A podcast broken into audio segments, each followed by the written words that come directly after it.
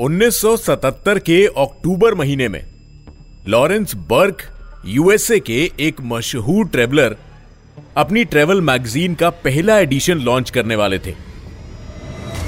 Colorado की एक छोटी सी प्रिंटिंग प्रेस से शुरू हुई ये मैगजीन बहुत जल्द दुनिया के सबसे मज़बूत देशों की सरकारों को हिलाने वाली थी। लॉरेंस ने इस मैगजीन का नाम आउटसाइड रखा था। और इसके पहले एडिशन में उन्होंने अपनी ज़िंदगी के सबसे मुश्किल एक्सपेडिशंस के बारे में बताया था। इन एक्सपेडिशंस में से एक थी भारत की second highest peak Nanda Devi. पर आउटसाइड मैगजीन का यह आर्टिकल किसी आम ट्रेवल एक्सपीरियंस के बारे में नहीं था। यह आर्टिकल इंटरनेशनल कॉन्स्पिरेसीज को एक्सपोज करने वाला था। अक्टूबर में जब यह मैगजीन पब्लिक हुई तो इस पर सबसे पहली नज़र पड़ी यूएसए के एक बड़े न्यूज़पेपर, वॉशिंगटन पोस्ट की। लॉरेंस के बताए गए एक्सपेडिशन एक्सपीरियंस में कुछ बातें वॉशिंगटन पोस्ट की टीम को मिस्टीरियस लगी। उनकी रिपोर्टर्स और रिसर्चर्स की टीम ने इस पर इन्वेस्टिगेशन शुरू कर दी। आउटसाइड मैगजीन के आर्टिकल के ठीक छह महीने बाद वॉशिंगटन पोस्ट में नंदा देवी पर हुए एक एक्सपेडिशन के बारे में एक आर्टिकल आया। 13 अप्रैल 1978 को पब्लिश हुए इस आर्टिकल का टाइटल था CIA put nuclear spy devices in Himalayas article के हिसाब से 10 साल पहले 1965 में यूएसए के इंटेलिजेंस एजेंसी सीआईए ने भारत सरकार के साथ मिलकर नंदा देवी पर न्यूक्लियर वेपन्स को डिटेक्ट करने के लिए एक डिवाइस लगाने के मिशन को अंजाम दिया था। आर्टिकल के बाहर आते ही दोनों देशों की सरकारों के पसीने छूट गए। इंटरनेशनल मीडिया ने व्हाइट हाउस और रायसिना हिल्स दोनों को ही अपने सवालों का निशाना बना दिया था। पूरी दुनिया इनके खिलाफ खड़ी थी। सरकारों ने अपनी सफ़ाई दी तो मालूम हुआ कि जो टीम इस डिवाइस को इंस्टॉल करने गई थी, वो लोग अपने मिशन के दौरान बहुत ही खतरनाक radio active material Nanda Devi की पहाड़ियों में कहीं छोड़ आई थी, जिसकी एग्जैक्ट लोकेशन अब उन्हें भी मालूम नहीं है। इस केस में दो बातें हैं, जो कि सोचने पर मजबूर करती हैं। न्यूक्लियर डिवाइस का खो जाना और यूएस और भारत जैसे देशों की सरकारों का इस बात को छुपाना। इंडिया क्लासिफाइड के इस एपिसोड में हम आपको इस ऑपरेशन से जुड़ी सारी जानकारी देंगे और कुछ थ्योरीज शेयर करेंगे, जो सुनने के बाद आप भी हैरान रह जाएँगे और इस मिशन के हर क्लासिफाइड सीक्रेट को डीक्लासिफाई करने की कोशिश करेंगे।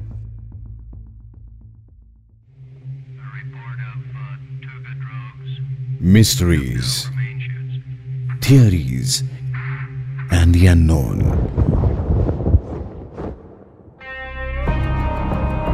The India Classified Podcast, a Red FM original.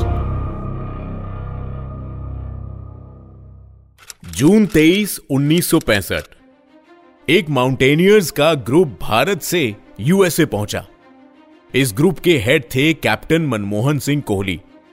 USA में इनका इंतज़ार कर रही थी सीआईए और यूएसए के बेस्ट इंजीनियर और माउंटेनियर्स की team researchers instrument engineers mountaineers दोनों देशों के बेस्ट स्ट्रेटेजिस्ट और ब्यूरोक्रेट्स मिलाकर इस मिशन पर करीबन 200 लोग काम कर रहे थे।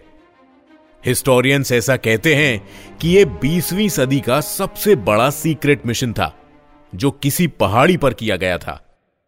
1964 में चाइना से एक न्यूज़ लीक हुई थी कि उन्होंने अपना पहला न्यूक्लियर वेपन टेस्ट कर लिया है। इस न्यूज़ ने लगभग हर देश की सिक्योरिटी को सख्ते में डाल दिया था, पर सबसे ज़्यादा खतरे में थे चाइना के पड़ोसी देश, खासकर भारत।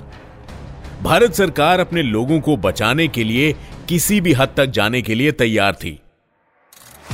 भारत ने अपने बेस्ट माउंटेनियर्स को यूएसए ट्रेनिंग के लिए भेजा था। इस टीम की ट्रेनिंग होने वाली थी अलास्का में, माउंटेन किनले पर, जिसकी ऊंचाई 6190 मीटर है, जो लगभग नंदा देवी जितनी ही है। 1965 अक्टूबर में यह टीम ट्रेनिंग के बाद भारत आई। टीम में कुछ यूएसए के लोग और कुछ भारत के लोग थे। नंदा देवी के नीचे बेस कैंप पर कैप्टन मनमोहन सिंह कोहली के साथ उनकी टीम अपने मिशन पे जाने के लिए तैयार थी। आज 2024 जनवरी तक नंदा देवी पर सिर्फ़ दो माउंटेनियर्स की टीम ने समिट किया है। उस समय तक कैप्टन कोहली की टीम को भी मालूम नहीं था कि उन्हें उस पहाड़ पर अपने साथ एक न्यूक्लियर वेपन डिटेक्टर लेकर जाना है और उसे 22,510 फीट पर नंदा देवी की हाईएस्ट पीक पर इंस्टॉल करना है। ब्रीफिंग में सिर्फ़ इतना बताया गया था कि एक वेपन इंस्टॉलेशन के लिए उन्हें भेजा जा रहा है। दिखने में यह डिवाइस एक सिलेंड्रिकल पानी की टंकी जैसा था। इस डिवाइस के चार मेजर कंपोनेंट्स थे और ये एक दूसरे से वायर से जुड़े हुए थे। इनमें से दो ट्रांसीवर्स थे, जिन पर B1 और B2 का लेबल लगा हुआ था। तीसरे कंपोनेंट पर दो 10 फीट के एंटीना लगे हुए थे। इन एंटीना का काम चाइनीज़ मिसाइल्स को डिटेक्ट करना था। आखिरी और सबसे ज़रूरी कंपोनेंट था system for nuclear auxiliary power, जिसके ऊपर लिखा हुआ था।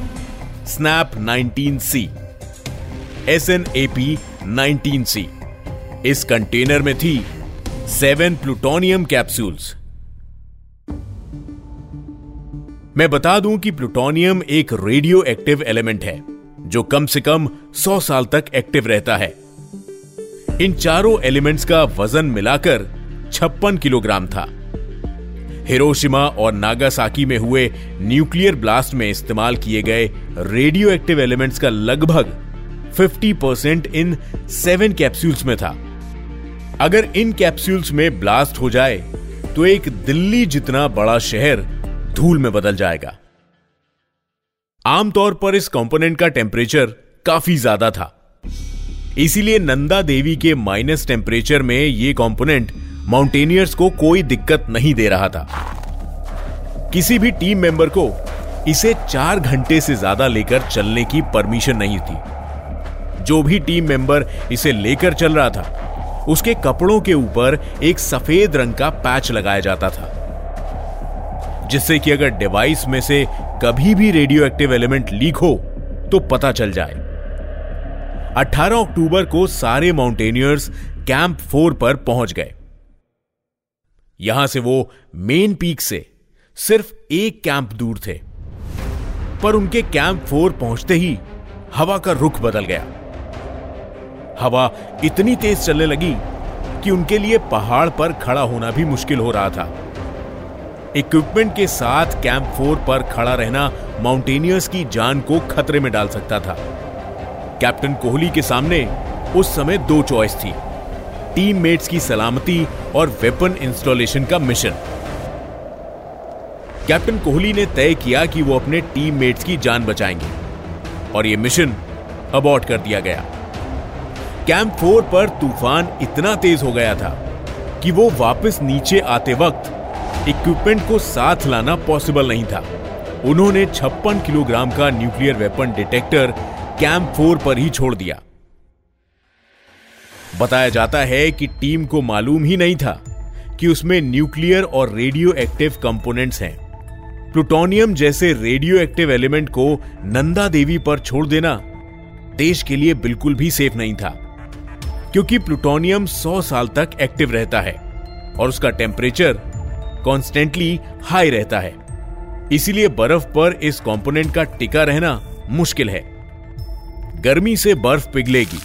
और धीरे धीरे वो रेडियो एक्टिव कॉम्पोनेंट ढलान से होते हुए नंदा देवी के निचले हिस्से पर आ जाएगा। एक्सपर्ट्स कई थ्योरीज देते हैं। उनमें से एक यह है कि नंदा देवी के निचले हिस्से से जो ऋषि गंगा नदी बहती है, उसमें अगर ये प्लूटोनियम की कैप्सूल्स मिल गई तो वो पूरे भारत के पानी में जहर घोल सकती है। इन खतरों के बारे में उस समय भी सोचा गया था। इसीलिए माउंटेनियर्स की टीम को फिर से तैयार किया गया। और छह महीने बाद, मई 1966 में वापस उन्हें नंदा देवी की चढ़ाई के लिए भेज दिया गया। इस बार जब टीम कैंप फोर पर पहुँची तो वहाँ पर वो न्यूक्लियर वेपन डिटेक्टर था ही नहीं। टीम ने वहाँ काफ़ी समय उस वेपन डिटेक्टर की सर्च की, लेकिन उनकी कोशिश नाकाम रही।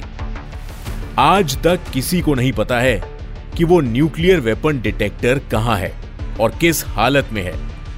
इस क्लासिफाइड मिशन के बारे में और खोए हुए रेडियो एक्टिव एलिमेंट के बारे में इन दोनों देशों की सीक्रेट एजेंसीज के अलावा किसी को नहीं पता है। जब 1978 में आए वॉशिंगटन पोस्ट के आर्टिकल ने इन दोनों देशों को दुनिया के सामने जवाब देने पर मजबूर कर दिया। तब इन प्लूटोनियम कैप्सूल्स के लिए एक सर्च ऑपरेशन शुरू करवाया गया। रशियन हेलीकॉप्टर एम फोर्टीन से नंदा देवी का एरियल स्कैन किया गया। इस स्कैन में आई पिक्चर्स में पूरे इक्विपमेंट का या उन प्लूटोनियम कैप्सूल्स का कोई क्लू नहीं मिला। पार्लियामेंट की स्पीच में बताया गया कि अब इन कैप्सूल से भारत के लोगों को कोई भी थ्रेट नहीं है। लेकिन कैप्टन मनमोहन कोहली ने अपने एक इंटरव्यू में बताया कि एम फोर्टीन हेलीकॉप्टर से कैप्चर की गई फोटोग्राफ्स में कुछ फ़ोटोज़ में से एक बड़ा सा इक्विपमेंट दिख रहा था। पर उन पिक्चर्स से यह नहीं बताया जा सकता कि वो 1965 में छोड़ा गया स्पाई डिवाइस ही है कि नहीं। उन पिक्चर्स के बाद और कोई सर्च ऑपरेशन हुआ है या नहीं यह बताया नहीं जा सकता। एक्सपर्ट्स बताते हैं कि इंडिया और चाइना के नॉर्थ ईस्टर्न बॉर्डर पर किए गए इस मिशन की एक फ़ाइल है, जो कि सीआईए के क्लासिफाइड डॉक्यूमेंट्स में मौजूद है।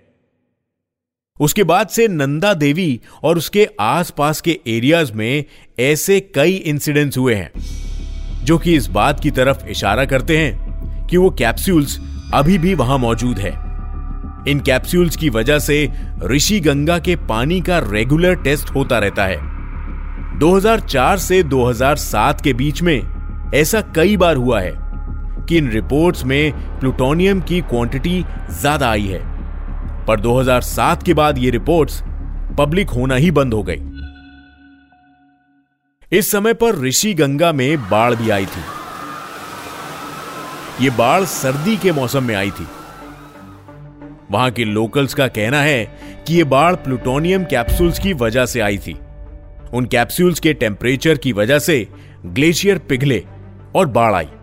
वरना सर्दी में ग्लेशियर का पिघलना मुमकिन नहीं है। इन सारे इंसिडेंट्स पर कोई ऑफिशियल इन्वेस्टिगेशन नहीं की गई। और अगर की भी गई तो उनकी रिपोर्ट्स को पब्लिक नहीं किया गया। एक वॉर के टाइम पर कंट्रीज़ जीतने के लिए ऐसे कई सीक्रेट मिशन करती हैं, जो आम लोगों की जान को खतरे में डाल सकती हैं। यह मिशन भी उन्हीं में से एक है। इन मिशन को क्लासिफाइड रखा जाता है। और नेशनल सिक्योरिटी की वजह से कॉमन पब्लिक की आँखों से दूर रखा जाता है। इस एपिसोड में हमने इस मिस्ट्री को करीब से जानने की कोशिश की। यह जानकारी रिसर्च बुक्स और आर्काइव्ड इंटरव्यूज़ के द्वारा हमने इकट्ठा करके आप तक पहुंचाई है। इंडिया क्लासिफाइड का यह एपिसोड आपको कैसा लगा? और आपकी राय में क्या आपको लगता है कि अलग अलग देशों की सरकारें अपने ही लोगों को बिना बताए ऐसे कितने ही सीक्रेट मिशन करती होंगी। अपनी पॉडकास्ट ऐप पर इंडिया क्लासिफाइड को फॉलो कीजिए। और अगर आपको नंदा देवी और उस पर हुए मिशन के बारे में कोई और इंफॉर्मेशन पता है तो हमें ज़रूर बताएँ।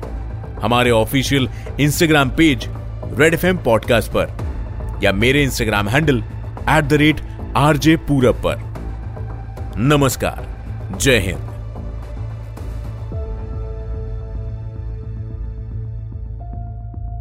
You were listening to Red Podcast India Classified. Written by Tanishka Tripathi. Audio designed by Ayush Mehra. Creative direction by Dhruv Law. Send your feedback and suggestions. Write to us at podcast at redfm.in.